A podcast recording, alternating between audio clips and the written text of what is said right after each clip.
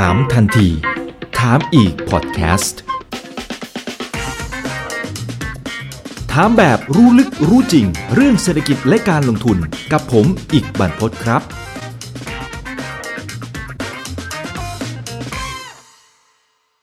สำหรับวันนี้ครับเราจะแอบส่องงบหุ้นกลุ่มโรงไฟฟ้ากันสักหน่อยนะครับกับสุดยอดนะครับนักวิเคราะห์ในกลุ่มนี้เลยแหละครับกับพี่ทรงกรดวงชัยนะครับผู้ช่วยกรรมการผู้จัดการบริษัทหลักทรัพย์ที่ปรึกษาการลงทุน FSSIA International จำกัด อันนี้ผมผมเรียกถูกไหมพี่ทรงกรดครับถูกครับหรือหรือผิดนิดนึงนะผิดนิดนึง แต่โอเคหยวนหยวนอะหยวนๆครับสวัสดีครับสวัสดีครับสวัสดีครับพอดีสวัสดีครับพอดีอาจจะอาจจะยังไม่ค่อยคุ้นเท่าไหร่นะครับ แต่ว่าจริงๆเป็นบริษัทลูกใช่ไหมครับของฟินแลนเซียใช่ครับเออพี่ทรงกฎครับคือตั้งแต่ผมอยู่ในวงการนี้มาผมช่วงแรกผมทำไอบีนะครับ แล้วก็อ่าก่อนตอนหลังเนี่ยก็ขยับเข้ามาทำในส่วนของตัวสื่อนะครับ ก็จะเห็นว่ากลุ่มนี้จริงๆก่อนหน้านี้มันมันไม่ค่อยเซ็กซี่เลยอะต้องบอกว่า PE เนี่ยโอ้โหสิบเท่าสิบสองเท่านี่ถือว่าก็ถือว่าเก่งมากแล้วนะตลอดประมาณสักสิบปีที่ผ่านมาที่ผมเห็นนะ แต่ทีเนี้ยประเด็นก็คือว่าสองสามปีล่าสุดพี่ทรงกฎโอ้โหเฮ้ยทำไมกลุ่มนี้มันกลายเป็นกลุ่มที่ม้าบินน่ะคือแบบหืมเป็นกลุ่มนางฟ้าที่ที่เล่นกันแบบเอาเป็นเอาตายกันเลย ตอนนี้เนี่ย แม้กระทั่งค่า PE ที่เราเห็นอยู่เนี่ยนะครับ บางตัวก็เล่นกันไปประมาณ 70 เท่า 90 เท่าเราก็เห็นมาละ20 20 30เท่าเราก็เห็นมาละคือมันกลายเป็นมันกลายเป็นค่า PE ธรรมดาไปแล้ว ทั้งนั้นที่ก่อนหน้านี้มันอื้อหือแทบไม่มีใครสนใจเลย มันเกิดอะไรขึ้นครับ ในช่วงสองสามปีล่าสุดเอ่อสองสามปีล่าสุดเนี่ย เรามีหุ้น IPO ใหม่เข้าตลาดนะหุ้นแบบเอหุ้นออ่า อันนี้คือหนึ่งเลยนะโรงไฟฟ้าใช่ไหมอืมโรงไฟฟ้าเข้ามาใหม่หลายตัวเลยนะครับ ครับจริงๆแล้วตั้งแต่ปี 2013 ถึง 17 เนี่ยเข้ามาเยอะมากนะครับ ซึ่งมีตัวเลขเอ่อยืนยันพอสมควรว่ามัน perform ดีมาก คือหุ้นโรงไฟฟ้าเนี่ยถ้าสมัยก่อนเราจะดูว่าเป็นหุ้น defensive ไงใช่ แต่หลังหลุมๆมาไม่ใช่หลุมแค่หลบภัย หลุมหลบภัยประมาณนั้นหลุมหลบภัยแต่หลังๆมามันเป็น defensive บวก growth อ๋อว่า growth มันตามมาพอโกรธที่มันตามมาเนี่ยมันทำให้การเทรดหุ้นเนี่ย จะวัดบน valuation แบบไหนเนี่ย จะประเมิน value แบบไหนเนี่ย นอกจากเรื่องของ DCF แล้วเนี่ย มันก็จะมีคนอาจจะมีเรื่องของเอ่อ sum of the part เข้ามาเกี่ยวข้องด้วย คือมันไม่ใช่เอามาตัวบวกเป็นตัววัดอืมคือเมื่อก่อนอย่างเราจะมี Echo ราชบุรีสองตัวหลักๆนะอืมเอ็กโคราชบุรีแล้วเป็นก็มีโรงไฟฟ้าของเขาอยู่ของเขาอยู่ประมาณหนึ่งโรงไฟฟ้าโรงไฟฟ้าพวกนี้มีสัญญาซื้อขายไฟฟ้าระยะยาวอยู่แล้ว25ปี10ปี ซึ่งเราสามารถ valuation ได้บน DCF อืม แน่นอน discount cash flow กลับมาว่าเรารู้เรารู้แล้วว่าในแต่ละปีเนี่ยโรงไฟฟ้าโรงหนึ่งเนี่ยจะมีรายได้อ่าเป็น cash flow เข้ามาในแต่ละปีเท่าไหร่ แล้วเราก็ discount กลับมาเป็น value เป็นมูลค่าปัจจุบัน หรือเป็น net present value ของหุ้นของโปรเจกต์นั้นๆ เราแต่ละโปรเจกต์มารวมกัน รวมรวมกันก็กลายเป็นมูลค่าของกิจการนี้อืมนะครับ แล้วก็ช่วงที่ช่วงอดีตเนี่ยที่มัน defensive เพราะว่าโอเคมัน cash flow ดี ปันผลมันก็เลยดีด้วยอ่าเพราะปันดีเวเดนยิวเนี่ย ไม่ต่ำกว่าห้าเปอร์เซ็นต์นะผมว่าสามสี่ห้าห้าเปอร์เซ็นต์ห้าหกเปอร์เซ็นต์เอ็กโกราชบุรีที่สบายสบายๆคนซื้อถือสบาย แต่มันไม่มี growth สังเกตนะกำลังการผลิตใหม่ มันจะไม่ค่อยมีอืมมันจะไม่ค่อยมี เพราะฉะนั้นเนี่ยเอ่อ valuation มันก็จะตันอยู่ตรงนั้นเพราะเขาพอลงเขาได้โรงไฟฟ้าใหม่มาหนึ่งโรงเนี่ยเขาก็จะประเมินแล้วว่า valuation ที่มันเพิ่มขึ้นมากี่บาทต่อหุ้น ก็นับได้แล้วว่า valuation มันจะเท่าไหร่ ซึ่งตัวนั้นเองก็เลยมันก็ราคามันก็เลยหยุดตรงนั้น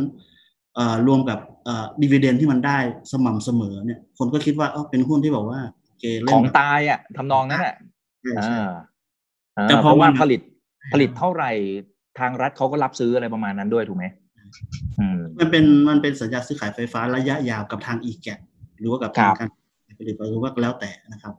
ซึ่งตรงนั้นเนี่ยเป็นเป็นเป็นเหตุว่าทำไมอดีตมันเป็นอย่างนั้นอืม แต่ปัจจุบันมันเปลี่ยนไปหลังจากที่เอ่อ Gulf นะครับได้เอ่อโรงไฟฟ้า IPP bidding ได้ ในรอบต้องบอกว่าหลายปีที่ผ่านมาแล้ว ก่อนที่เขาก็จะเข้าตลาดอีกนะครับ เพราะเกาเนี่ยเป็นตัวแรกเลยที่ทำให้เอ่อเอ่อเอกชนเนี่ยรายใหญ่เนี่ยได้สัมปทานจากภาครัฐมาซึ่งอันนี้เป็นอ่านะว่าทำไมมันถึงเอ่อเป็นอย่างนั้นนะครับ นั่นหมายความว่า นั่นหมายความว่าเอ่อ บริษัทใหญ่ ๆ อย่างราชบุรีเอ็กโกเนี่ยซึ่งเป็นลูกของ e g a t เองเนี่ยนะครับเอ่อบิดโรงไฟฟ้าใหม่ของทางการไฟฟ้าเองไม่ได้ คือบิดในแง่ของราคาเวลาเวลาประมูลอืมครับปรากฏว่าเอกชนได้มาเยอะขึ้น โดยเฉพาะเกาเนี่ยได้หลายไลเส้นมากนะครับอืมก็ทำให้มีกำลังผลิตเพิ่มเข้ามาเยอะ นั่นแสดงให้เห็นว่ามันเริ่มมันเริ่ม liberalize มันเริ่มมีการเปิดเอ่อ ในเรื่องของเสรีมากขึ้น มากขึ้นอืมความชัดเจน แล้วทำไมถามว่าทำไมมันถึง มันถึง เอ้ยทำไมเกาถึงไป bid ได้ล่ะ ก็แสดงให้เห็นว่าเดิมทีเนี่ยธุรกิจไฟฟ้ามันมี margin ที่ เอ่อที่สูงมาก แล้วก็มั่นคงนะครับอืมคด้รัวย mechanism ของเอ่อด้วย mechanism ของเอ่อระอ่าสัญญาซื้อขายไฟฟ้าที่เขาเรียกว่าค่าเอ่อ ค่าไฟค่า tariff เนี่ยมันมี mechanism นะครับที่เอ่อบอกว่าเอ่อค่าไฟเนี่ยคุณต้องมีความพร้อมจ่ายเท่านี้ ค่าเชื้อเพลิงอืมเท่านี้คุณก็ pass through ไปไม่ต้องจ่าย แต่ว่าคุณต้องมีความพร้อมจ่ายแล้วก็รับเงินแบบสบายๆนะครับพอหลังๆมาเนี่ยนะครับทางเกาก็สามารถที่จะเข้าไป bid โรงไฟฟ้าพวกนี้ได้ด้วยต้นทุนที่ต่ำกว่าอ่าคือเขา bid ราคาที่ครัที่บแสดงว่าเขาต้องเขาต้องคิดแล้วว่าเขาสามารถผลิตไฟฟ้าได้ต่ำกว่า ทางภาครัฐผลิตเขาถึงได้ นั้นเป็นเหตุว่าทำไมโรงไฟฟ้าของเกาถึงมีต้นทุนในการผลิตที่ต่ำมาก อันที่หนึ่งก็ด้วยมาจากเรื่องของดอกเบี้ยเงินกู้ดอกเบี้ยเงินกู้ที่เราไปเมื่อสมัยตอนที่ประเทศเราเปิดมาราคาเออดอกเบี้ยมันลงมาตลอดเทรนดอกเบี้ยมันลง ดอกเบี้ยลงนั่นหมายว่าการกู้ยืมเงินเนี่ยมันจะถูกเยอะเลย พอดอกเบี้ยลงมาเยอะๆนะครับทำให้เวลาไปบิดเนี่ย ในแง่ของต้นทุนที่เป็นดอกเบี้ยเนี่ยต้นทุนที่เป็นคอสที่เป็น financing เนี่ยมันมัน financing cost มันลดลงอย่างเยอะมากนะครับเลยทำให้โรงไฟฟ้าพวกเนี้ยเกิดขึ้นมาอย่างเห็นได้ชัดนะครับ แล้วอีกอย่างหนึ่งถ้าที่มันไปอินโวกับในแง่ของราคาหุ้นว่าทำไมเอ๊ะทำไมไม่ใช้ PE แล้วล่ะทำไมมันเป็น DCF DCF เนี่ยเวลาเรา discount เนี่ยเราต้องใช้ดอกเบี้ย หรือ discount ถูกไหมฮะหถูรืกว่าเป็นภาษาการเงินก็ต้อง WACC อ่าแล้วมันอยู่ข้างใต้ไง เออใต้ใต้นะครับไอตัว discount นี่แหละ เป็นตัวที่เมื่อก่อนเนี่ยเราจะคิดว่าแวกเนี่ยต้องสูงเลยเพราะไอตัว weighted average of cost of capital เนี่ย มันประกอบไปด้วยในในส่วนของที่เป็น debt และส่วนที่เป็นของ equity นะครับ ส่วนที่เป็น debt เนี่ยมันลดลง ส่วนที่เป็น equity นี่มันอาจจะยังสูงอยู่ แต่ถ้า debt อืมลดลงนั่นหมายความว่าโดยเฉลี่ยของทั้งสองคอสที่บรรจบกันแล้วเนี่ยมันเฉลี่ยออกมา average มันแล้วเนี่ยมันต่ำ พอ average มันต่ำหรือว่าอัตราส่วนลดมันต่ำเนี่ยเวลา discount กลับมาจะยิ่งทำให้ value มันสูงขึ้นนึกออกไหมถูกครับ อืมอืมแล้วเทรนดอกเบี้ยโลกก็ลง เทรนดอกเบี้ยโลกตั้งแต่สัปพามาเนี่ย ดอกเบี้ยเฟดติดติดศูนย์อะแล้วก็เริ่มบ้าง แต่ตอนนี้ถูกกลับไปที่เดิมแล้ว เห็นไหมดอกเบี้ยครับภาวะดอกเบี้ยต่ำเนี่ย เป็นอีกปัจจัยหนึ่งที่ทำให้ valuation ของการใช้ DCF เนี่ยเอ่อ ทำให้มูลค่าของเอ่อ NPV ของโรงไฟฟ้ามันสูงขึ้น มันก็เลยทำให้เหตุหนึ่งที่ทำให้คนมาซื้อหุ้นโรงไฟฟ้าอีกอืตอนมไม่ดู PE เลยทีนี้ ทีนี้ไม่ดู PE แล้วพอพอไม่ดู PE ปุ๊บเนี่ยเอ่อมันก็เลยเป็นเหตุว่าเอ๊ะทำไมเทรด PE กันสูง แล้วมันเทรดกันได้จริงหรือเปล่า ทีนี้อืมได้ไม่ได้เนี่ย ก็ไปขึ้นอยู่กับอีกอันนึงคือเรื่องของ growth แล้วล่ะ ว่าโรงไฟฟ้าแต่ละโรงเนี่ยสามารถมี capacity เพิ่มขึ้นได้อีกไหมได้โปรเจกต์อะไรใหม่ๆไหมซึ่งวันนี้เราจะเห็นว่าอย่างหลาย ๆ ตัวก็ได้มาตลอดเลย แล้วช่วงที่ผ่านมา renewable renewable ที่ประกาศรัฐบาลประกาศรับซื้อไฟที่เป็นมี adder ด้วย 8 บาทอ่าไฟฟ้าอืมแสงอาทิตย์ ลม 6 บาท 50 พลังงานไฟฟ้าชีวมวลอะไรพวกเนี้ยก็มี adder กันหมดเลย พอมี adder ก็จะยิ่งเป็นการที่ทำให้เอกชนเข้าไปประมูลทำให้เขาได้กำไรเพิ่มเข้ามาอีก ก็เป็นอีกอะเดี๋ยวเดี๋ยวตรงนี้พี่ทรงกลดอธิบายเพิ่มก่อนว่า adder คืออะไรนะครับเผื่อคนไหนที่เขาเป็นมือใหม่ก็จะได้เข้าใจพร้อม ๆ กันด้วยนะครับ แล้วก็ตอนนี้เข้าใจว่าเขาเปลี่ยนเป็น feed in tariff ถูกไหมฮะ ตรงนี้ก็จะได้อธิบายไปพร้อม ๆ กันเลยนะครับ คือ adder นี่มันเกิดจากการที่ว่าเอ่อเอาง่ายๆว่าโรงไฟฟ้าเนี่ยมันก็จะมีต้นทุนอย่าง เอาคิดว่าบ้านเราเนี่ยใช้ไฟฟ้าหน่วยละสามบาทเออสี่บาทแล้วกัอืนมตัวละสี่อืมบาทตัวละสี่บาทโรงไฟฟ้าแสงอาทิตย์เนี่ย เขาผลิตกันเนี่ยต้นทุนตอนสมัยโน้นนะยังไม่มีการเพิ่ม adder เนี่ยประมาณสักสิบสองบาทต่อหน่วยสิบสามบาทอันนี้คือค่าไฟต้นทุน นี่คือต้นทุนต้นทุนในการผลิตไฟฟ้า แสงอาทิตโอย์เคตอนนั้นครับอ่าในขณะที่ไฟบ้านเราอะ ที่จ่ายจ่ายกันเนี่ยเอาแบบเราจ่ายนะสี่บาทสิบสองบาทโอ้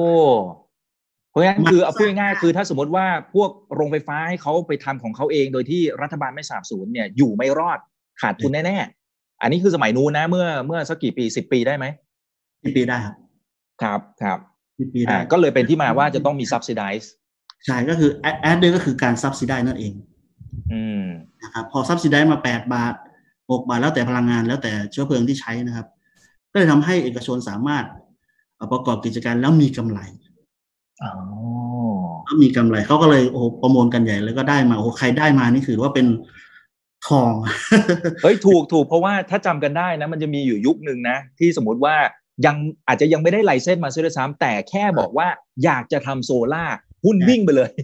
หุ้นวิ่งก่อนลงหุ้นหาวิ่งไปก่อน วิ่งไปก่อนแล้วอีกแป๊บหนึ่งก็บอกว่า เอ้ย ข่าวปลอมหรืออะไรว่ากันไปหุ้นก็ร่วงลงมา มันก็มีเยอะเหมือนกันมันมีอยู่ช่วงหนึ่งเลยนะครับ เออโอเค อันนี้อันนี้ย้อนให้ดูเผื่อคนไหนที่เพิ่งเข้าตลาดก็จะได้เข้าใจ อืมเพราะว่ายังไม่ไม่ใช่แค่ adder อย่างเดียวนะพอแอดได้ adder มาแล้วแปดบาทใช่ไหมครับ โชคดีอีก ปรากฏว่า เกิดภาวะ oversupply ในส่วนของพวกแผงโซลาร์เซลล์อะอ่าจีนเจ๊งเลยระเนระนาดเลย ของเหลือเยอะมากปรากฏว่าราคาแผงราคาเซลล์ในการผลิตเซลล์แสงอาทิตย์เนี่ยมันลดลงอีก ต้นทุนในการกลายเป็นว่าต้นทุนในการผลิตไฟฟ้าลดลงมาอีก จนกระทั่งถึงทุกวันเนี้ย รัฐบาลไม่จำเป็นต้อง subsidy แล้ว เออไม่ subsidy แล้วเพราะว่ามันสามารถผลิตไฟฟ้าแล้วมีกำไร ที่ขายให้เราสี่บาทแล้วครับมันเป็นอย่างนั้นไปก็เลยกลายเป็นเหตุว่าทำไมมันถึง value มันยิ่งเพิ่มขึ้นไปอีกนั่นเองนะครับ อืมอืมครับก็เลยก็เลยเป็นอีกหนึ่งเหตุผลนะครับ ว่าทำไมกลุ่มนี้เนี่ยคนถึงกลับเข้ามาเล่นกันพอสมควรเลย ทีนี้ถ้างั้นไหนๆก็แตะเรื่อง adder ละถ้างั้นเชื่อมไปที่การที่เขาเปลี่ยนระบบเลยนะครับ เดี๋ยวคุณผู้ชมเขาจะได้ทำความเข้าใจพร้อมๆกันด้วยนะครับ อืมที่ที่บอกว่าเป็น feed in tariff นะฮะ ระบบมันเป็นอะไรยังไงอินทาลิบก็จริงๆก็คือเพื่อความเป็นเพื่ออะไรล่ะเพื่อความยุติธรรมในแง่ของการเอ่อดำเนินธุรกิจของภาคเอกชนอืมก็อย่างที่บอกว่าเป็นมันเป็นการปลดล็อกในส่วนของตัว subsidize นั่นเอง เพียงแต่ว่า เพียงแต่ว่า อะแล้วราคาไหนที่เป็นเหมาะสมจะที่เหมาะสม ที่เหมาะสมที่จะให้กับทางภาคเอกชนอ่า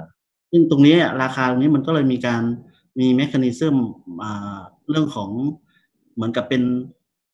มีส่วนแบ่งรายได้เข้ามาเกี่ยวข้อง แต่ว่ามันไม่ได้มันก็ไม่ได้เป็นเหตุว่าเอ่อมันก็อาจจะมีแบบ subsidy บ้างนิดๆหน่อยๆ ไม่ได้เยอะมาก อย่างอย่างอย่างเช่น พวกโรงไฟฟ้าพลังงานแสงอาทิตย์เนี้ยมันก็บวกอาจจะบวกมาแค่สักประมาณสักเอ่อบาทหนึ่งอะไรเงี้ย ไม่ได้เยอะมากอืมบาทหกสิบตังค์อะไรเงี้ย มันก็ไม่ได้เยอะมากเพียงแต่ว่า คือมันเหมือนเป็นเป็นการเกลี่ย เอาง่ายๆว่าเป็นการเกลี่ยของจากเดิมสมมติว่า adder แปดบาทสิบปี ก็กลายเป็นว่าเอาหนึ่งบาทหกหกสิบเนี่ยตลอดอายุสัญญายี่สิบปีอย่างเงี้ย คือมันเป็นการเกลี่ยมากกว่า ครับ แต่ว่าอืมมันก็ แต่ว่าผมว่าณตอนนี้เนี่ย feed-in tariff ก็ ก็รัฐบาลก็คือพยายามจะส่งเสริมจริง ๆ แต่ว่ามันไม่มีไลเส้นใหม่ออกมาแล้วไงอืมไม่อืมีมไลเส้นใหม่ออกมาแล้วซึ่งผมคิดว่าครัมับนมันก็ไม่ได้เป็นประเด็นที่ที่น่าสนใจแล้ว เพราะว่าทุกอืมนี่ถ้าเจอเอาไปติดที่หลังคาบ้านก็ได้แล้วไงก็คือเรื่องอ่าแบบมันมีความคุ้มค่าในเชิงของ economics แล้วนะคครัรับบครับเพราะไอ้พวกราคงราคาอะไรต่างมันก็ลดลงมาแล้วแหละถูกไหมฮะลดลงพวกแผงอะไรต่างๆ พวกนี้มันก็เทคโนโลยีมันก็ล้ำหน้ามากขึ้นด้วย อันนั้นคือส่วนหนึ่งนะครับอ่าทีนี้เท่าที่ผมสังเกตนะ จะเห็นว่าหลาย ๆ ตัว DE เนี่ยสูงมากนะครับ DE เนี่ยเป็นหลักโอ้โหนี่เลย บางตัวนี่ก็เจ็ด เท่าบ้างนะครับห้าเท่าบ้างนู่นนี่นั่น เมื่อกี้พี่พี่ทรงกรดก็ก็มีแตะไปแล้วบ้างบางส่วนแหละ แต่ว่าอยากจะให้คุณผู้ชมเข้าใจว่าธรรมชาติของการทำธุรกิจพวกนี้ทำไมมันมีการกู้เยอะขนาดนี้แล้วมันเสี่ยงเหมือนกับธุรกิจอื่นหรือเปล่า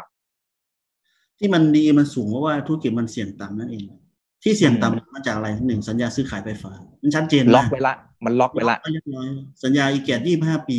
ขายให้อีแกดถ้าเป็น IPP ก็ร้อยเปอร์เซ็นเลย ล็อกหมดเลย ถ้าเป็น SPP ก็จะมีบางส่วนที่ขายให้แกกว่าแปดสิบเปอร์เซ็นอีกยี่สิบเปอร์เซ็นให้ขายกับเอกชนอืมก็มีล็อกอยู่ดีนะครับตั้งส่วนเนี่ยมันจะล็อกนะครับครับแล้วมันมีความแน่นอนของรายได้ หรือแม้แต่ทั้งกระทั่งพวก renewable เนี่ย renewable ถึงแม้ว่ามันจะ subsidy มันน้อย หรือว่ามันมี feed in tariff แต่ว่าเอ่อแดดมันของฟรี อืมเอ่อแดดมันของฟรี เพราะฉะนั้นเนี่ยเอ่อ risk มันต่ำในแง่ของ operation risk ก็ต่ำ นะครับเรื่องของ financial risk ก็ต่ำเอ่อเรื่องของรายได้ก็รู้แน่รายได้กับ marketing risk ก็ต่ำๆอืมมันมันมีคนซื้อก็ต่ำไปหมด มันก็เลคืยอเป็เขานผลิตเขาผลิตเท่าไหร่เขาก็รับซื้อเท่านั้นเลยถูกไหมเขาผลิตเท่าไหร่ก็รับซื้อตามสัญญาครับ อืมครับครับมีส่วนก็ตามสัญญาที่ล็อกกันเอาไว้ อืม อาจจะมีส่วนที่เหลือแต่ว่าแค่ที่สัญญาก็โอเคแล้ว ในแง่ของเชิง economics นะครับ ครับครับเพราะฉะนั้นเพราะฉะนั้นถ้าเป็นในมุมของแบงก์เองเนี่ย เวลาที่เขาจะประเมินว่าเขาจะให้เงินกู้ไหมเขาก็ดูตรงนี้เหมือนกันความเสี่ยงมันมากแค่ไหน คือเท่าที่ดู business model ของไอ้ตัวกลุ่มนี้เนี่ย มันเสี่ยงน้อยเขาเลยให้กล้าที่จะให้กู้จำนวนมหาศาลด้วย เมื่อเทียบกับตัวตัว equity ที่ตัวเองมีอยู่นะ เพราะถ้าไปพูดถึงธุรกิจอื่นเนี่ยโอ้โหถ้าเราเห็นดีขนาดนี้เราตกกระจายเหมือนกันนะครับ อันนั้นก็เป็นความเสี่ยงที่มีนัยสำคัญเหมือนกันนะครับ แต่ทีนี้ทีนี้มาดูในในมุมของเมื่อกี้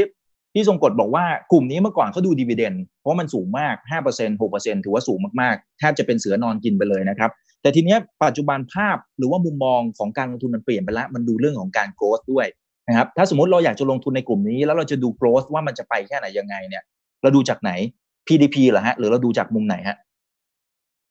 คือถ้าถ้าเป็นถ้าเป็นในประเทศเนี่ยนะครับอืมตอนนี้เนี่อืยมถ้ามองจากผ่านเอ่อแผนพัฒนาพลังงานแห่งชาติเนี่ย ก็มีการเพิ่ม capacity ของประเทศต่อเนื่องอยู่เหมือนกัน แต่ก็จะเปิดเป็นช่วงๆ ไม่ได้เปิดตลอดเวลา จะเปิดเป็นช่วงๆ เพราะช่วงที่ล่าสุดที่ IPP ที่ไอ SPP ที่ผ่านมามันก็หลายปีพอสมควรนะครับ แต่ก็มันก็ประมูลกันไปแล้ว แล้วก็โรงไฟฟ้าก็เริ่มขึ้นมาตามปกตินะครับ แต่ว่ารอบล่าสุดเนี่ย SPP ก็เอ่อ IPP ก็ถือว่าเยอะขึ้นนะครับ เป็น IPP ก็คือโรงไปเป็นโรงไฟฟ้า เอ่อเอกชนขนาดใหญ่นะครับ ซึ่งก็เอ่อส่วนใหญ่ก็อีแกก็จะเป็นเป็นคนทำเองด้วยอีแกมักจะทำเองนะครับ ก็ปล่อยให้เอกชนไม่เยอะเท่าไหร่ แต่ SCP เนี่ยจะเยอะหน่อยนะครับ รวมไปถึงอืม renewable นะครับ ก็ปล่อยให้กับเอกชนมาเอ่อทำมากขึ้นนะครับ ซึ่งอันนี้ก็เป็นตลาดบ้านเรา ซึ่งในแง่ของดีมานของตลาดประเทศไทยเองเนี่ยเอ่อวันนี้เนี่ยต้องบอกว่าเอ่อเจ้าใหญ่ที่ผลิตไฟฟ้ามันก็คือ e g a t นั่นแหละ เอาง่ายๆคือกลุ่มนี้เราฝากชีวิตไว้กับเขาได้ไหม คำถามของท่านนี้นะ เออผมว่าได้ได้ครับ ผมว่าได้เอออได้ คือคือมันหาธุรกิจที่มีสัญญาซื้อขายไฟฟ้าอย่างมันมันมันยากนะ คือ ธุรกิจที่มีเอ่อ marketing risk ที่ต่ำมากๆอะแล้วก็ operating risk ก็ต่ำอีก มันหายากจริง ๆ ณวันนี้ว่า ถามว่าจะฝากเลยมันก็ก็เกินไปนะบางทีอะก็ต้องติดตามเขาด้วยถูกไหมเพราะมันจริงๆมันก็มีความเสี่ยงอะไรอยู่มันต้องมีมันเกิดโรงไฟฟ้าไฟไหม้หรือว่าระเบิดอะไรขึ้นมาก็มีมีผลนะครับ กับราคาหุ้นเออเพราะฉะนั้นเนี่ยก็จะฝากเลยก็ไม่ไม่ขนาดนั้นนะครับ แต่ว่าให้พยายามให้ติดตามในแง่ของอาการเติบโตของเขามากกว่า ผมมองอย่างนั้นนะ เพราะว่าอืมนอกจากธุรกิจที่มันเอ่อ business model ที่มันสตรองที่มันมีความเสี่ยงต่ำแล้วเนี่ย เราคงต้องไปครับมองว่า ศักยภาพในการเติบโตของเขาเนี่ยมันยังมีความต่อเนื่องไหม เพราะเท่าที่เห็นที่ผ่านมาเนี่ยมีความต่อเนื่องมีสูงฮะหลาย ๆ ตัวเลยอย่างกาวบีกิมชัดเจนสองตัวเนี้ย ผมคิดว่าทำในประเทศยังไม่พอไปต่างประเทศ แล้วทำธุรกิจอื่นอีก ซึ่งมันเป็นธุรกิจที่มีความเสี่ยงต่ำแล้วรายได้แน่นอนอะไรเงี้ย ซึ่งซึ่งอันนี้เป็นเป็นคีย์หลักที่ทำให้อาจจะต้องฝากฝากหุ้นไว้ตรงนี้ได้เหมือนกัน คือต้องดูอืมต้องดูเจ้าของเอางี้ดีกว่า อืมอืมต้องดูเจ้าของทิศทางอะไรเป็นยังไงด้วยนะครับ ทีนี้ถ้าถ้าถามในมุมของนักลงทุนเนี่ย คือจะอย่างเมื่อกี้พี่พี่ทรงกลดก็เล่าให้ฟังแล้วว่าครับว่าแต่ละโรงไฟฟ้านะครับหุ้นแต่ละตัวเนี่ยเขามี character ที่ไม่เหมือนกัน บางตัวก็ IPP บางตัว SPP บางตัวไปต่างประเทศ บางตัวนะครับ ก็มีแหล่งเชื้อเพลิงอะไรที่มันหลากหลายนะครับคำถามของผมก็คือว่าถ้าเป็นในมุมของนักวิเคราะห์นะในมุมของนักลงทุนด้วยเนี่ยเขาจะให้คุณค่ากับหุ้นประเภทไหน มากกว่ากันฮะ โอ้ให้คุณค่ากับ อืม คือมันต้องมี character ยังไง หุ้นที่ที่มันจะเป็นพระเอกนะครับ หุ้นที่มันจะคนจะเข้าไปเล่นแบบ เยอะแยะมากมายนะครับมันต้องเป็นประเภทไหนยังไงนะครับเวลาวิธีการคำนวณนะครับคร่าวๆที่บอกว่า sum of the part เอาให้เห็นภาพคร่าวๆว่าทำกันยังไง คือหุ้นที่คนอยากจะเข้าไปซื้อ หรือว่าลงทุนมากที่สุดผมคิดว่าหุ้นเป็นหุ้นที่สามารถเติม capacity ของตัวเองได้ตลอด เติมต่อเนื่องเลยนะ เพราะว่าโครงการแต่ละโครงการถ้าได้มาปุ๊บเนี่ยผม value ได้เลยว่าตรงเนี้ยกี่บาทนึกออกไหมอืมถ้าครับคุณได้อีกเพิ่มอีกผมก็บวกไปอีก ได้มาอีกผมก็บวกไปอีก บวกไปเรื่อยๆนั่นนั่นคือสิ่งที่นักลงทุนต้องการ ถ้ามองในแง่ขโอ้องอืมเติบโต เติบโต ต้องเติบโต ถ้าลองหยุดเติบโตดูดิมันจะแป๊กเลยครับ เอาแต่อย่างไอตัวที่มันไปต่างประเทศอย่างเงี้ยอ่าสมมุติไปบางตัวไปเวียดนามบางตัวไปญี่ปุ่น บางตัวไปโอมาน เราให้คุณค่าเท่ากันไหมฮะ เราคำนวณยังไง ไม่เท่ากันครับ ขึ้นอยู่กับว่าโปรเจกต์ที่เขา potential project ที่เขาจะได้รับเนี่ย มันมีความเป็นไปได้มากน้อยแค่ไหน อย่างเช่น ยกตัวอย่างเช่น อย่างเช่นบีกริมไปเวียดนามอืมไอ้โครงการที่เขาจะได้อะสามพันเมกเนี่ยสามพันเมกเนี่ยมันอยู่ในแผน PDP แผนพัฒนาพลังงานของเวียดนามแล้ว ซึ่งอันเนี้ยเหมือนกับว่ามันทำให้เรารู้ระดับหนึ่งว่า เออ โครงการนี้น่าจะเกิดขึ้นได้นะ ไม่ใช่พูดแบบลมๆแล้งๆไม่ได้ กัลฟ์จะไปที่เวียดนามเอาเขาไปเวียดนามโอ้หกพันเมกะวัตต์เยอะมากมากกว่าบีกริมอีกแต่ถามว่าโปรเจกต์เขามีอะไรที่น่าสนใจไหมโปรเจกต์เขาไปทดแทนตัวโรงโรงไฟฟ้านิวเคลียร์ซึ่งไม่ได้ไม่อยู่ในแผนของเขา แต่ว่าตอนนี้เขาก็พยายาม work out ดูซิว่าเขา work out ได้มากน้อยแค่ไหนตอนนี้เขา work out ได้ว่าประมาณพันห้าร้อยเมกะวัตต์ที่สามารถที่จะเข้าไปในเข้าไปอยู่ในแผนพัฒนาพลังงานของเวียดนามได้ ซึ่งอันนี้กลายว่าเราอาจจะต้องไป firm ที่ว่าพันห้าร้อยเมกะวัตต์ได้แน่นอนชัวร์หรือว่าอื่นๆอีกจะได้มา ซึ่งก็ต้องดูศักยภาพของตัวโรงไฟฟ้าด้วยว่าโรงไฟฟ้าเขาอะอย่างโรงไฟฟ้าของเขาเนี่ยเขาเนี่ย character เขาคือเขาผลิตไฟฟ้าได้ต้นทุนที่ต่ำด้วยดอกเบี้ยที่ต่ำแต่เขา cost fund ที่ต่ำอะมันทำให้ความได้เปรียบ ในการที่จะไป bid แข่งกับต่างประเทศ ที่เขาเปิดประมูลเนี่ย มันง่ายที่โอกาสที่จะได้ อันนี้เป็นตัวก็คือ อันนี้ต้องมีความความแข็งแกร่งตัวของเขาเองด้วยนะครับอย่างอย่างชัดเจนก็คือตรงเนี้ยเขาไปโอมานทำไมถึงเขาถึงไปได้ เราก็ต้องพิจารณาตรงนั้นว่าเขามี character อะไรเหรอที่ทำให้เขาถึงสามารถชนะการประมูลหลอกหลอกต่างประเทศนะ สู้ได้เหรออะไรเงี้ย หรือแม้กระทั่งในไทยวันนี้เราเห็นว่ากัลฟ์ สามารถที่จะนำเข้า LNG มาได้ LNG นี่เป็น key อันหนึ่งที่ตอนนี้กำลังเป็นที่สนใจของนักทุนว่า เอ๊ะวันนี้เราเปิดเสรีไฟฟ้ามากขึ้นหรือเปล่า เพราะวันนี้ค่าค่าไฟวันนี้ถูก manipulate ด้วยภาครัฐหมดเลยอืมแล้วมันจะเกิดอะไรขึ้นครับ ถ้ามันเป็นเทรนไปทางนั้น ถ้าเทรนไปทางนี้นั่นหมายความว่า เพราะว่าอย่างที่ผมบอกไปตอนต้นนะว่า ส่วนใหญ่โรงไฟฟ้าบ้านเราจะใช้แก๊สจะใช้แก๊สแล้วคนที่ได้ประโยชน์จากการใช้แก๊สมากที่สุดคือ SPP เพราะเขาสามารถขายไฟในราคาที่สูงกว่าราคาตลาดได้ เพราะว่าเขาขายให้กับโรงงานอุตสาหกรรมถูกไหมฮะแล้วยิ่งถ้ายิ่งเขามีต้นทุนแก๊สที่ต่ำเอาไปผลิตขายในราคาที่สูงได้เนี่ยก็จะยิ่งมาจิ้นที่ดีขึ้น แล้วก็วันนี้เนี่ย การสร้างโรงไฟฟ้าในประเทศไทย ถ้าเป็นแก๊สเนี่ย ถ้าเราไม่มีการนำเข้า LNG เลย มีปตทเจ้าเดียวที่ได้ไลเซนส์สมมุติตอนหน้าตอนนี้นะถ้าเราจะผลิตไฟฟ้าเอ้ยสร้างโรงไฟฟ้า เราก็ไปขอว่าต้องไปต้องไปทำสัญญากับปตทมันมีไปเลยอ่า มันเลยกลายเป็นแบเรียร์มันเลยกลายเป็นความเสี่ยงเนี่ยแต่ถ้าสมมติเขาเปิดเสรีมากขึ้นไอ้ตรงนี้ความเสี่ยงจะลดลงใช่ความเสี่ยงเหล่านี้จะลดลงไปเรื่อยพวกนี้ลดลงพอลดลงปุ๊บเนี่ยก็จะทำให้เอกชนเนี่ยสามารถที่จะทำ กำไรได้เพิ่มขึ้น เพราะว่าตอนนี้เองเราจะเห็นว่าราคาแก๊สในตลาดโลกมันต่ำมากราคาน้ำมันก็ถูกราคาแก๊สยิ่งถูกนะครับ ตอนนี้ถูกมาก ๆ เลย ใน spot market เนี่ยถ้าเป็น Henry Hub เนี่ยในอเมริกา แค่ประมาณสองเหรียญนี่ต่ำนะครับ บ้านเราซื้อขายแก๊สกันในระดับประมาณแปดเหรียญสูงมากเพราะฉะนั้นเนี่ยถ้าสามารถนำเข้า LNG LNG คือ liquid เอ่อ natural gas คือต้องต้องจากสถานะเป็นแก๊สแล้วก็ให้มันเป็นน้ำล่องเรือมานะครับ แล้วก็รีแก๊สกลับกลายเป็นแก๊ส จากน้ำกลายเป็นกลายเป็นแก๊ส ส่งบันทางท่อนะครับซึ่งท่อก็เป็นของใครท่อก็เป็นของปตทครับ เข้าใจตรงกันเราเห็นภาพเราเห็นภาพว่าเห็นภาพเข้าใจ เกาดีกีมเนี่ยได้ลายเส้นพวกนี้หลักมามากขึ้น แต่ไม่ได้ยังไม่ได้เยอะอะไรมาก แต่ว่าสามารถที่จะบางส่วนเนี่ยจะทดแทนในส่วนของที่เขาได้มานะครับ ซึ่งอันนี้ก็ถือว่าถือว่า วันนี้ธุรกิจบางอย่างธุรกิจถ้าอยู่ในมือภาครัฐอย่างเดียวเนี่ยอาจจะทำให้มาจิ้นเราดีมากเลยแต่ไปไปไปมาแล้วเนี่ยไอตัวมาจิ้นที่เป็นเสือนอนกินอยู่มันมันจะอยู่ได้ไม่นาน เพราะว่าเอกชนเอกชนสามารถทำ ต้นทุนที่ถูกกว่าได้เนี่ยก็ภาครัฐก็มันจริงๆมันเป็นประโยชน์ต่อประเทศชาติที่จะทำให้ประชาชนเนี่ยใช้ไฟฟ้าที่ถูกลงอืมครับคุณนัทนันบอกว่าเอ้า EA ล่ะเป็นยังไง แนวโน้มเป็นยังไง EA ตอนนี้เนี่ยต้องบอกว่า EA เนี่ยโครงการหลาย ๆ โครงการที่เป็นเรียกว่า new S curve ของเขาเนี่ยมัน delay โดยเฉพาะพวก EV แบตเตอรี่ลิเธียมนะครับ ซึ่งมัน delay ไป จะบอกว่าเป็นปีหน้าเนี่ยนะครับ ซึ่งซึ่งตรงนี้เองเป็นเป็น key ที่ทำให้ตัว EA อาจจะไม่ perform เท่าไหร่นะนะครับแล้วก็ในแง่ผลประกอบการของ EA เองเนี่ยอาจจะเพิ่มขึ้นได้ไม่มากนะครับในปีนี้นะครับ เพราะว่าโรงไฟฟ้าเขาจริง ๆ ก็ขึ้นมาปีที่แล้วเนี่ยขึ้นมาเต็มแม็กเลย แต่ว่ามันก็ยังไม่ไม่รับรู้เต็มปีนะปีนี้ก็จะเต็มปีงั้นกำไรเขาจะขึ้นไม่ได้เยอะมากก่อนหน้านี้นักลงทุนคาดหวังเรื่อง แบตเตอรี่มากนะครับ ว่าโครงการแบตเตอรี่เขาเนี่ยจะสามารถสร้างกำไรให้กับตัว EA ซึ่งเป็นธุรกิจใหม่ที่แบบโอ้โหไม่มีใครทำต้องบอกว่าท้าทายมากนะครับท้าทายมาก ซึ่งจริงๆแล้ววันนี้โรงงานเขาสร้างเสร็จแล้วเนี่ยแต่ว่าไปเจอปัญหาโควิด เรื่องของการดีเลย์การส่งมอบรถโรงงานรถผลิตรถยนต์เขาก็ผลิตแล้วเสร็จแล้วนะเขาพร้อมจะส่งมอบแต่ว่ามันมีการดีเลย์การส่งมอบ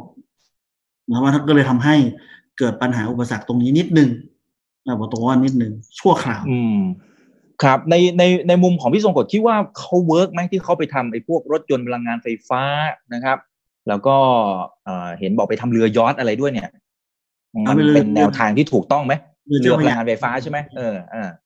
มันมันถือว่าเป็น direction ที่ถูกต้องหรือเปล่า หรือเขาแค่คำพูดตรงๆนะคือแค่เป็นสร้าง ไม่ไม่อยากใช้คำนี้แต่ว่ามันเป็นแค่ story ในหุ้นหรือเปล่า เออมันไม่ใช่แค่ story ในหุ้นนะผมมองว่า คือเขาทำจริงจังตัวตัวแบบแบตเตอรี่มากกว่าตัวนั้นเนี่ยพอเขาทำมาแล้วเนี่ยเขาต้องหาที่ออกที่ตลาดที่ออกไปเนี่ยคือต้องหาดีมานเขาก็เลยไปอะผลิตรถยนต์เพื่อที่จะเอาแบตแบตเตอรี่ของเขาไปใส่เขาต้องดีมานขึ้นมาเลย สร้างดีมานขึ้นมานะครับ ก็จะเอาแบตเตอรี่ตัวเองเขาไปใส่นะครับ แต่จริง ๆ แล้วมันมันก็มีถามว่ามันสีเขียวมากเลยกันจริง ๆเขามีโรงไฟฟ้า แสงอาทิตย์เยอะมากของเขาอยู่แล้วนะครับบวกลมด้วยเนี่ย ประมาณหกร้อยกว่าเมกะวัตต์เนี่ยมันสูงมาก มันก็มีเขาเรียกว่าไอ้ storage ที่เป็น storage ใหญ่ ๆ เนี่ยสามารถเอาไปตั้งที่โรงไฟฟ้าได้เลย ซึ่งจริงๆเขาก็มีดีมาตรงนั้นรองรับอยู่แล้วมี captive demand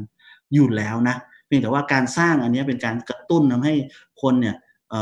เห็นคุณค่าเห็นค่าถึงการมีการมีแบตเตอรี่ที่จะผลิตในประเทศไทยที่เป็นของของคนไทยการที่มีรถยนต์เป็นของคนไทยอะไรเงี้ย ซึ่งอันนี้มันอาจจะต้องใช้เรื่องของการตลาดเข้ามา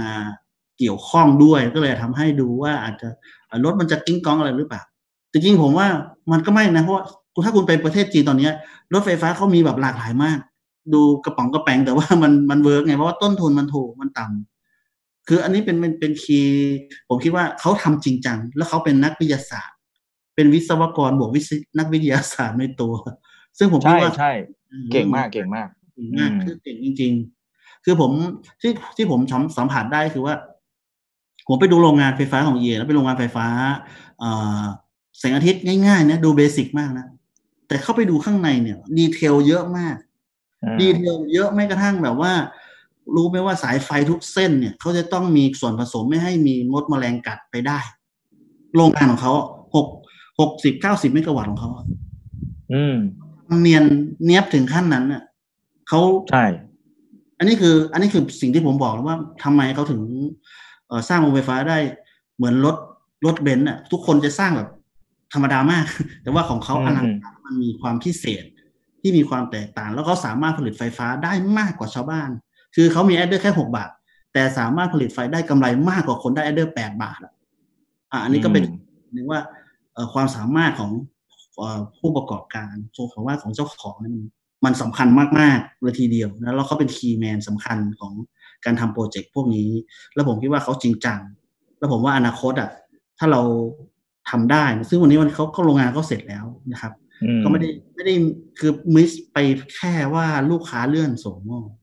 อืมครับครับก็เป็นเป็นเป็นริสอะไรมากมายนะครับเอ่อมีประมาณสามท่านนะ ผมผมรวบคำถามนะเขาบอกว่าเอ๊ะเท่าที่ฟังดูเนี่ย มันมันมีแต่ด้านดีทั้งนั้นเลยอะ เอาข้อเสียมาหน่อยนะครับ เอาข้อด้อยของกลุ่มนี้มาหน่อยนะครับ ที่ดูแล้วมันอาจจะทำให้ไม่น่าลงทุนอะ กลายเป็นความเสี่ยงที่หลายคนมองไม่เห็น คือความเสี่ยงของธุรกิจรถไฟฟ้าที่ผมเห็นชัดเจนนะคือการเปลี่ยนแปลงเลกูเลชันต่างๆ ของสัญญาซื้อขายไฟฟ้า นะครับ อันนี้เป็นส่วนสำคัญนะครับ รัฐบาลเปลี่ยนแปลงนโยบายก็อาจจะมีผลนะครับ การเปลี่ยนแปลงเรื่องของราคาฟ้าค่าไฟก็มีผลกับบริษัทชัดเจนนะครับ แต่ว่าในอดีตบังเอิญว่าในอดีตที่ผ่านมามันมีการเปลี่ยนแปลงน้อย ยังไม่เห็นภาพตรงนั้น แล้วก็ก็ต้องยอมรับอันหนึ่งว่าพลังงานมันเป็นสิ่งจำเป็น แล้วมันมี demand เพิ่มขึ้นต่อเนื่อง เพราะฉะนั้นเนี่ยความเสี่ยงมาเลย ก็ยังกลายเป็นว่าเป็นความเสี่ยงต่ำไปอีกนะครับเออจะบอกว่า เออ มันไม่เสี่ยงเลย เสี่ยงครับ ถ้าราคามันขึ้นเยอะๆคือราคาบางทีบางทีมันมันมันมันมันมันก็ over กับเอ่อสิ่งที่อาจจะเกิดขึ้นในอนาคต เช่นการไปลงทุนในธุรกิจท่าเรือ ซึ่งเขาไม่เคยทำมาก่อนซึ่งอันนี้ผมจริงๆแล้วผมเรียกว่าเป็นก็ถือว่าเป็นความเสี่ยงนะอ่าแต่ว่ามันอาจจะแต่คนอาจจะมองบวก ก็คือก็ขึ้นอยู่กับ ก็ขึ้นอยู่กับว่านักทุนจะพิจารณาตรงนั้นให้แวลูกับมันมากน้อยแค่ไหนมากกว่านะครับหรือแม้กระทั่งการไปต่างประเทศถูกไหมฮะมันก็มีความเสี่ยงทำให้ดีโหนี่ถือยิ่งความเสี่ยงมากแล้ว อย่างบริษัทไทยไปต่างประเทศเนี่ยเราต้องเจอหลายอย่างเลยเจอทั้งกฎหมายต่างประเทศ เจอโอ้ผู้แข่งต่างประเทศแล้วจะได้ไหมคุณพาโรธบอกว่าถ้ารัฐบาลเขาจะ delay การทำ COD กลุ่มไฟฟ้ากลุ่มไหนที่จะเอฟเฟกมากที่สุด ที่เจอแรงกระแทกสูงสุดเลย คือ delay เนี่ยมันมันก็ขึ้นอยู่ว่า project ไหนขึ้นมามันใหญ่เล็กแค่ไหน ผมไม่รู้ว่าอันspecific ได้ไหมว่ามันคือของบริษัทอะไรอะไรอย่างเงี้ยไม่รู้ก็เลยจริงการ delay มันมีผลครับมันมีผลในเรื่องการรับรู้รายได้เท่านั้นเอง คือการเดการก็คือการ delay รับรู้รายได้ เท่านั้นนะสัญญายังสัญญาตามใดที่สัญญายังไม่เปลี่ยนนะแต่ถ้าสัญญายังไม่เปลี่ยนทุกอย่างก็ cash flow ก็ยังเหมือนเดิมยี่สิบยี่สิบปีก็ยังยี่สิบปี แต่เป็นยี่สิบปีที่เลื่อนไปอีกแค่นั้นเองไม่ได้ไม่ได้ไม่ได้ทำให้ว่าเงินเขาหายไปไม่ใช่แต่ต้นทุนต้นทุนดอกเบี้ยเขายังวิ่งอยู่ถูกไหมฮะ อันนี้ผมพูดถูกไหมอ๋อพวกนี้ก็ต้องมีสัญญาก็ต้องแคปได้ถ้าเป็น delay project delay ตั้งเต็มเนี่ย คือนอกจากสัญญาในแง่ของ master ที่เป็น master แล้วก็มีสัญญาเล็กๆพวกสัญญารับเหมาก่อสร้างอะไรพวกนี้พวกนี้ถ้าเราพูดรับเหมาทำ delay ก็โดนปรับโดนอะไรกันมีมี penalty กันครับสัญญาพ่วงไปกันหมดนะฮะแม้กระทั่งแก๊สที่จะได้มาปตทเกิดปตทมีแก๊สเราไม่ส่งมา ผิดสัญญาก็ก็มีมีเรื่องของ penalty เพิ่มขึ้นอีก แต่สัญญาถ้าไม่ไม่ได้เปลี่ยนแปลงนะผมว่า แค่ชั่วคราวไม่มีไม่ได้ไม่ได้กระทบมาก แค่กระทบระยะสั้นเท่าเอง ส่วนใหญ่ที่ผมเห็นโรงไฟฟ้าที่ คือพวกโรงไฟฟ้าลงหนักๆเนี่ย ทุกคนมองว่ามันราคามันแพงมากเกินไป คือราคามันถ้าไปดูเขาเรียกว่า PEG PE to growth อะถ้า PE to growth มันสูงมาก มันก็ไม่ควร มันก็โอเคมันราคามันโอ้โห over มากไปแล้ว over expectation คือต้องการเป็นความเสี่ยงดีชัดเจนนะ ไปดูที่บทวิเคราะห์ของนักวิเคราะห์ได้เลย ว่าเขาให้ value แต่ละโครงการเท่าไหร่แล้วรวมๆกันแล้วมันประมาณนี้ถ้าราคามัน over ไปเนี่ย ถ้าไม่มีปัจจัยอื่นที่ทำให้มันเปลี่ยนแปลงได้นะ อย่างเช่นพวกดอกเบี้ยอะไรพวกนี้ถ้า adjust หมดแล้วเนี่ย มันแพงไปเนี่ยผมคิดว่าราคานั้นก็ไม่ควรจะเข้าไปลงทุนนะเพราะการลงทุนเราต้อง discount เพราะว่าเราลงทุนระยะคือเขาถือเป็นการลงทุนนะอย่าเก็งกำไรนะพวกคนละเรื่องกันนะความน่าจะเป็นด้านการเติบโตของหุ้นพลังงานขยะ แล้วก็ประเภทอื่น ๆ นะครับ ในความเห็นของพี่ทรงกรดเนี่ยชอบไหมฮะ มันมันเสี่ยงไปไหมเพราะเรื่องของอาจจะเป็นเรื่องของกฎเกณฑ์อะไรต่างๆที่เป็นขยะผมไม่ชอบต้องตอบแล้วเลยว่าขยะเนี่ย บริหารจัดการยากความเสี่ยงนะความเสี่ยงมีตั้งตั้งแต่เรื่องของ marketing risk ละคือโรงงานพลังงานขยะเนี่ย ขยะเนี่ยมันมีทั้งเปียกแห้ง โรงงานที่จะเอาขยะที่เปียกรถรถขนขยะมาใส่ปุ้มผลิตทันทีเลยเนี่ย ผมคิดว่าต้นทุนสูงมาก ที่จะทำให้มันเกิด โอเปอเรชันที่มันมีการผลิตไฟฟ้าที่มันเสถียรบน บนเชื้อเพลิงที่มันไม่เสถียรมันยากอันที่มายากละที่มาของขยะอาจจะง่ายมีเยอะ แต่วันนี้ขยะก็ไม่ง่ายเหมือนกันเพราะขยะเนี่ยเป็นอของมีค่าไปซะล้วกลายเป็นต้นทุนที่อาจจะสวิงอีกเวียงอีกราคาขึ้นราคาลงได้อีกนะเพราะฉะนั้นเนี่ยโรงไฟฟ้าประเภทนี้เป็นโรงไฟฟ้าที่มีความเสี่ยงทั้งในแง่ของเชื้อเพลิง ความเสี่ยงในแง่ของโอเปอเรชันโอเปอเรชันมีความเสี่ยงอะไร ผลิตแล้วเนี่ยเกิดเกิดบลภาวะเป็นพิษ โดนฟ้องอีกซวยอ่าตลาดตลาดเป็นไง ขายไม่ได้ไหมขายได้ไหมเกิดส่งไฟให้อีกแกดไม่สม่ำเสมออีกแกดบอกว่าไม่ได้คุณผลิตไฟฟ้าเดี๋ยวเข้าเข้าเดี๋ยวเข้าเขาชักเข้าชักออกฉันบริหารไม่เป็นเออฉันบริหารไม่ไม่ถูก อันนี้โดนอีก นั่นจะเห็นว่าธุรกิจอย่างอย่างเนี้ย ถ้าเป็นเชื้อเพลิงที่มีความไม่แน่นอนในแง่ของทั้งราคาทั้งปริมาณทั้งคุณภาพเนี่ย ผมเชื่อว่า ตั้งแต่เริ่มต้นมันก็เหนื่อยแล้วครับ มีประมาณสามสี่ท่านนะ พี่ทรงกฎถามเกี่ยวกับซูเปอร์ครับ คือซูเปอร์คือจริงๆเขาก็มีโรงไฟฟ้าพลังงานแสงอาทิตย์เยอะมากนะเยอะมาก แล้วเขาก็พยายามทำให้มันเพิ่ม capacity ของเขาให้ได้มากที่สุด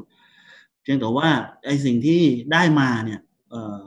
โรงไฟฟ้าแสงอาทิตย์ทุกวันนี้มันอาจจะไม่ได้แบบเหมือนเมื่อก่อนแล้วไงเมื่อก่อนเนี่ยเขาได้มามันเหมือนกับหนึ่งหนึ่งเมกกำไรสิบล้านอย่างเงี้ย ตอนนี้ได้มาหนึ่งเมกกำไรมันไม่ถึงล้านไงมันก็เลยดูความไม่มีเสน่ห์เท่าไหร่นักเพียงแต่ว่าไอสิ่งที่เขามีอยู่บางทีอาจจะสร้างมูลค่าเพิ่มให้เขาได้ ในอนาคตได้ อย่างเช่นก็อาจจะไปทำอินฟาฟันอะไรกันเงี้ย ซึ่งมันมันมันมีการเขาเรียกว่า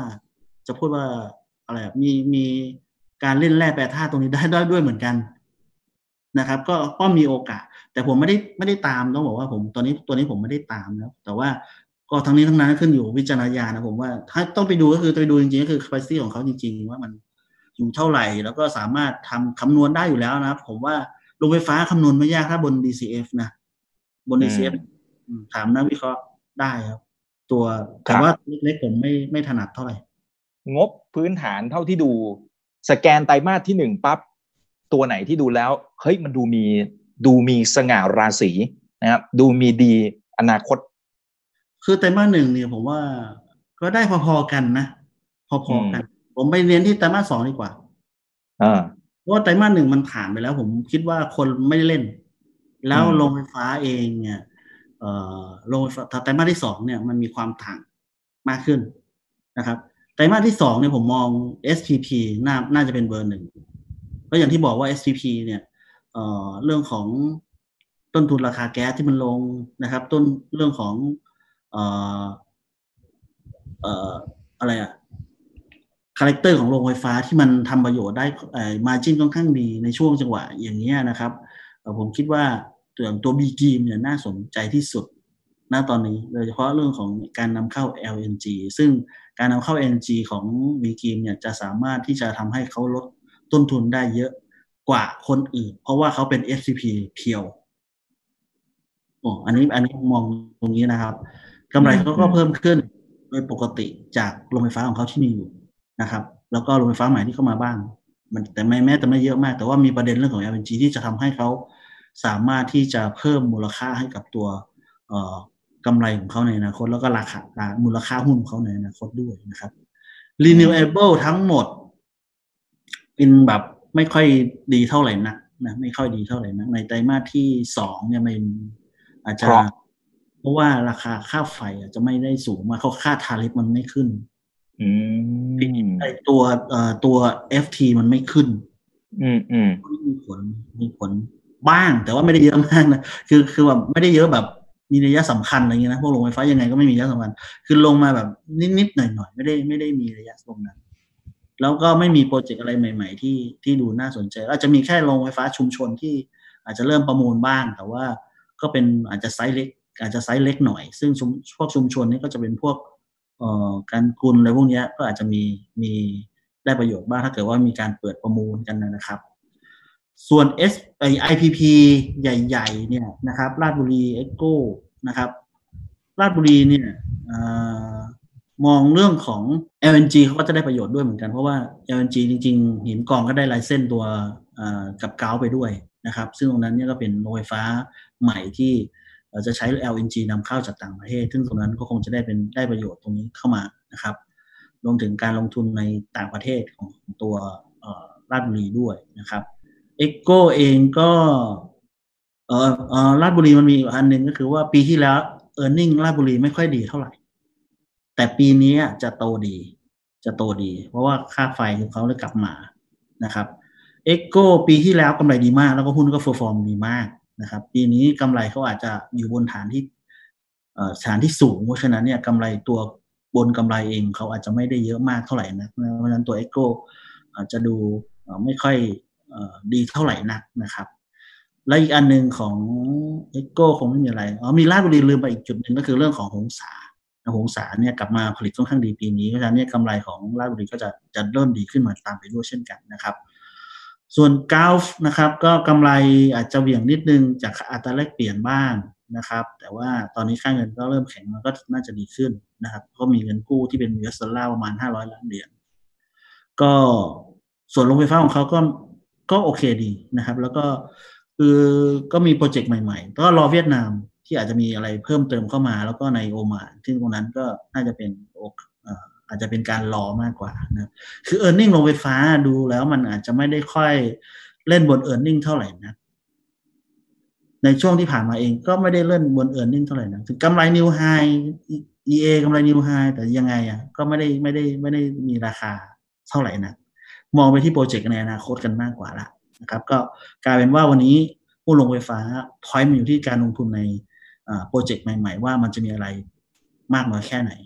มากกว่า รวมไปถึงเรื่องของการที่จะ save ต้นทุนเชื้อเพลิงที่ตัวเองทำได้นะครับ save cost ที่ตัวเองทำได้มันจะทำให้ margin ดีขึ้นนะครับพวก adder ที่มันมีเวลาหมดอายุนะครับ เช่น BCPG นะฮะตรงนี้เราต้องเผื่อเวลามองกี่ปีนะครับ ว่าเขาจะเติมกำลังการผลิตทดแทน adder ที่มันจะหายไปได้ทันหรือเปล่า เออ BCPG ตัว BCPG ใช่ไหมครับ ผมผมคิดว่าเขาคงหมายถึงโดยภาพรวมด้วยครับ เพราะว่าหลาย ๆ ตัว adder ที่ที่เคยได้เยอะ ๆ เช่น ผมเข้าใจว่าอย่างเช่น EA เนี่ย adder เขาเคยล็อตหนึ่งก็เคยได้ตั้ง 8 บาทถูกไหมฮะแล้วถ้าจะไม่ผิดรู้สึกปี 65 หรือยังไงเนี่ยบางส่วนก็จะทยอยหมดละนะครับ อย่างเงี้ยอย่างเงี้ยเราจะต้องคิดยังไงว่าถ้าเป็นคำถามเนี่ยครับเราต้องเผื่อเวลาการมองกี่ปี ว่าเขาจะต้องมี project อะไรเข้ามากำลังการผลิตทดแทน adder ที่กำลังจะหายไปได้ทันไหม นะครับไอ้พวก project ใหม่ๆ มันจะเข้ามาทันหรือเปล่า คืออย่างของ EA เนี่ย project ของเขาที่ประจที่เป็นใหม่ ๆ จะเป็นรถไฟฟ้าใช่ไหมครับพวกแบตเตอรี่พวกปีนี้ดีเลยไป แต่ว่าตัวโรงไฟฟ้าของเขาที่เป็นแสงอาทิตย์ประมาณแค่สิบสิบกว่าเมกะวัตต์เองที่ที่กำลังจะหมดอายุหมด adder นะครับ ซึ่ง adder เขาแค่หกเอ้ยน่าจะประมาณแปดบาทเงินตอนแรกๆแค่สิบเมก ก็ตรงนั้นอาจจะไม่ได้มีผลกระทบมากแล้ว เพราะว่าเออมันเหมือนกับว่า มันคืนทุนไปหมดแล้วนะครับ มันคืนทุนไปหมดแล้วเพียงแต่ว่าโอเครายได้มันจะหายไป แต่ว่าวันนี้ถ้าเขายังผลิตอยู่นะครับกำไรเขาจะน้อยลงเท่านั้นเองเพราะว่าต้นทุนการผลิตเขาต่ำมาก คือกำไรอาจจะไม่เหมือนเมื่อก่อนสำหรับเมกละสิบล้านอย่างเงี้ยอาจจะเหลือเมกละประมาณหนึ่งหรือสองล้านอะไรเงี้ยก็ยังถือว่าเป็นกำไรอยู่แต่ว่ามันหายไป ส่วนที่มันชดเชยมาเนี่ยแน่นอนเป็นธุรกิจใหม่ นะครับเป็นธุรกิจใหม่เพราะฉะนั้นเนี่ยอาจจะต้องใช้ระยะเวลานิดนึงสำหรับเอนะ แต่ถ้าถ้าเป็นตัวอื่น ๆ เนี่ย ผมคิดว่ามันชดเชยได้ค่อนข้างเยอะ เพราะเขามีกำลังผลิตเข้ามาใหม่เยอะนะหลาย ๆ ตัวอย่างมีมีกีมเกาอะไรพวกนี้มันเยอะมากอะเยอะเยอะเยอะเกิน เยอะเกินด้วยซ้ำไปซึ่งตรงนั้นเนี่ย มันก็เลยทำให้ภาพของการว่า renewable ที่มันได้ adder แล้วมันจะหมดไปเนี่ย มันมีตัวชดเชยไหมเขาก็ต้องบอกว่ามี มีค่อนข้างเยอะ แล้ว value ไปข้างหน้าก็ยิ่งมีมากกว่าเดิมอีกนะครับ ซึ่งก็เป็นเหตุว่าทำไมทำไมตลาดก็ยังไม่ได้ concern มากนักนะครับ อาจจะมีตัวหนึ่งที่ผมคิดว่าน่าน่าน่าจะ concern นิดนึงก็คือ GP G เอ่อ SPCG ตัวนี้ตัวนี้มันเป็นอ่า adder รุ่นแรก ๆ เลยรุ่นแรก ๆ ที่เขาเขามีนะครับ ซึ่งตรงนี้ก็ ก็อาจจะเหนื่อยหน่อยต้องหาพลังงานมาทดไอกำลังผลิตใหม่มาทดแทนนะซึ่งอันนี้ผม ผมก็ยังไม่เห็นเท่าไหร่นักนะในแง่ของ project ของเขานะครับคำถามคุณนาวินบอกว่า เอ๊ะทำไมทุนญี่ปุ่นเนี่ยเขาถึงไม่ทำโซลาร์ฟาร์มเองทั้งที่ดอกเบี้ยติดลบนะครับ แต่ว่าบริษัทไทยกู้เงินแล้วก็ไปทำที่นั่นกันเยอะเลยนะครับแล้วจะว่าไปถ้าจะบอกเฮ้ยเทคโนโลยีไม่ถึงเหรอบริษัทที่นู่นเขาก็เขาก็ต้องเก่งมากนะ ถูกไหมฮะเพราะเขาเขาล้ำหน้าไปพอสมควร แต่ทำไมเขาไม่ทำเอง แต่บ้านเราต่างหากล่ะที่แห่กันเข้าไปทำที่นู่นมันเป็นเพราะอะไร การไปลงทุนในญี่ปุ่นจริง ๆ แล้วเนี่ยเราลงทุนไปบนแค่เอ่อ equity แค่นิดเดียวเอง หมายความว่าในลงทุนร้อยเปอร์เซ็นเนี่ยนะจริง ๆอะใส่เงินไปแค่สิบเปอร์เซ็นต์นอกนั้นนี่คุณจะต้องกู้แบงค์ที่ญี่ปุ่น ญี่ปุ่นเขาก็รับได้อยู่แล้ว แต่เขาไม่อยากจะรับความเสี่ยงเรื่องของการเขาเรียกว่าเขาเรียกว่าโอเปอเรชั่นแล้วแล้วก็การก่อสร้างเขา คือคนญี่ปุ่นเนี่ยมันก็ก็แปลกอยู่เหมือนกันนะครับ คือการที่ไปลงทุนญี่ปุ่นว่าไม่ใช่ว่าเราเราจะได้หมดทุกอันไม่ใช่ เราแค่ไปเติมให้เขาได้นิดเดียวเอง เพียงแต่ว่าเงินกู้เขาหมดเลยแสดงว่าเก้าสิบเปอร์เซ็นต์น่ะเขาได้รีเทิร์นกลับไปตัวของเขาแต่ว่าเราได้กลับมานิดเดียวเองไม่ได้เยอะเพียงแต่ว่าเราอะโหยหากำลังการผลิตใหม่พอนักลงทุนมันก็กลับไปที่เดิมอะเพราะนักลงทุนเขามองเรื่องการ growth ไงใช่ เพราะฉะนั้นในมุมของผู้บริหารก็ต้องมองหาโปรเจกต์ใหม่ ๆ ซึ่งใช่ครับญี่ปุ่นก็เป็นหนึ่งในนั้นนะครับจริงๆไปหลายประเทศแหละเนาะตามที่เราคุยกันไปนะฮะแล้วญี่ปุ่นเองตอนเนี้ยประเทศเขาแบบคนแก่เยอะใครจะมาอยากจะจะสร้างเอ่ออะไรพวกนี้ทั้งยาก แล้วที่ดินต่างๆ ในญี่ปุ่นอะหายากมากในการจะสร้างพวกในพวกต่างๆ เพราะฉะนั้นเนี่ยมันก็มีข้อจำกัดหลายๆ อย่างนะ แต่ว่าท้ายที่สุดแล้วมันก็คือญี่ปุ่นก็ได้ไปเยอะกว่า ไม่ต่ำกว่า 20 ท่านนะถามเกี่ยวกับ GPSC นะฮะสิครับอย่างนั้นพี่ทรงกลดจัดให้หน่อยครับเพราะคนถามเยอะจริงๆ ตอนแรกว่าจะจบแล้วนะครับเนี่ยมีบางท่านก็บอกว่ายังน่าลงทุนไหมบางท่านบอกว่าไอ้ project แบตเตอรี่ GPSC มันมัน work ไหมนะครับคือ GPSC นี่หลังจากรวม GLOW แล้วเนี่ยแน่นอนว่าปีนี้กำไรเขาดี เพราะว่าเกิดจากการรวม GLOWนะครับ แต่ว่าอย่าลืมนะครับว่า GPSC เนี่ยมันไปเป็นลูกปตทนะมันลูกปตทก็ก็อาจจะมีเอ่อ พอเจอโควิด ไปซะหน่อยเนี่ยก็อาจจะมีเป๋ไปบ้างเพราะว่าโรงงานอุตสาหกรรมเขาลงอย่างโรงกันเนี่ยก็มีการคัดลันอะไรเงี้ยการใช้ไฟฟ้าเขาจะลดลง พอสมควรเลยทีเดียวนะครับ ก็ก็ได้รับผลกระทบตรงนี้นะครับแต่อย่างไรก็ตามเนี่ยโปรเจกต์ในข้างหน้าเนี่ยการขับเคลื่อนของตัว GPSC เนี่ยอาจจะต้องไปคาดหวังในเรื่องของการขยายธุรกิจของปตทเป็นหลัก ซึ่งตรงนั้นเนี่ยอาจจะมีข้อจำกัดบ้างนะครับ แต่อย่างไรก็ตามเนี่ย GPSC ก็พยายามที่จะลงทุนในพวกธุรกิจเอ่อแบตเตอรี่อย่างที่เขาเคยประกาศมา แต่บังเอิญว่าประกาศแล้วแบบเอ่อไม่จ้าว่ะคือไม่ไม่อะไรอะไม่เหมือน EA แล้วกันเออเออที่เขาประกาศแบบชัดไม่เจตื่นนเต้นอืมไม่ตื่นเต้น คือ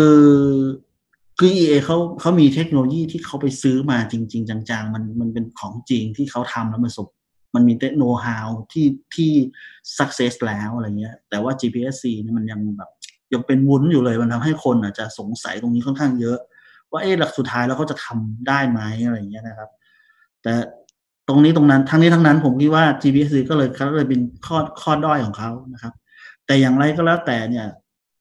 โปรเจกต์แบตเตอรี่จะไปได้มากน้อยแค่ไหนก็ขึ้นอยู่กับของเขาเองแหละว่าจะพัฒนาได้มากน้อยแค่ไหน แต่ทั้งนี้ทั้งนั้นมันก็ตอบยากนะ แต่ว่าในเชิงของกำไรของตัว GPSC เองเนี่ยก็ยังเติบโตดีอยู่เหมือนกันนะครับไม่ได้แม้มันจะไม่ได้มากเท่าไหร่นักนะครับ แต่ว่าอย่างที่บอกว่าปตทถ้าปตทไม่ expansion GPSC อาจจะแป๊กซะหน่อยหนึ่งนะครับ ไม่เหมือนตัวอื่นที่อาจจะไปได้อย่างเสรีนะครับ ไปที่ไหนก็ได้นะครับตรงนั้นอาจจะเป็นข้อจำกัดของ GPSC นะถ้าถ้าถามว่ามัน ดีไหมก็คือดี แต่ว่าสตอรี่มันอาจจะสู้ตัวอื่น ๆ ไม่ได้ อย่างนี้ดีกว่า อืมครับครับขอบคุณมากครับ ขอบคุณมากครับ แล้วเดี๋ยวครั้งหน้าเดี๋ยวผมเรียนเชิญใหม่นะครับ ก็จะมีเรื่องราวดีๆที่มาแชร์ให้กับทุกท่านได้เรียนรู้ไปพร้อมๆกันนะครับ สวัสดีครับพี่ทรงกฎครับ ขอบคุณครับ ขอบคุณครับ ขอบคุณมากสำหรับวันนี้นะครับ ขอบคุณมากเลยครับสำหรับแรงบันดาลใจแล้วก็ข้อคิดดีๆค่ะอย่าลืมนะครับว่าเริ่มต้นวันนี้ดีที่สุดขอให้ทุกท่านโชคดี และขอให้มีเสรีภาพในการใช้ชีวิต ผมอีกบรรพตครับ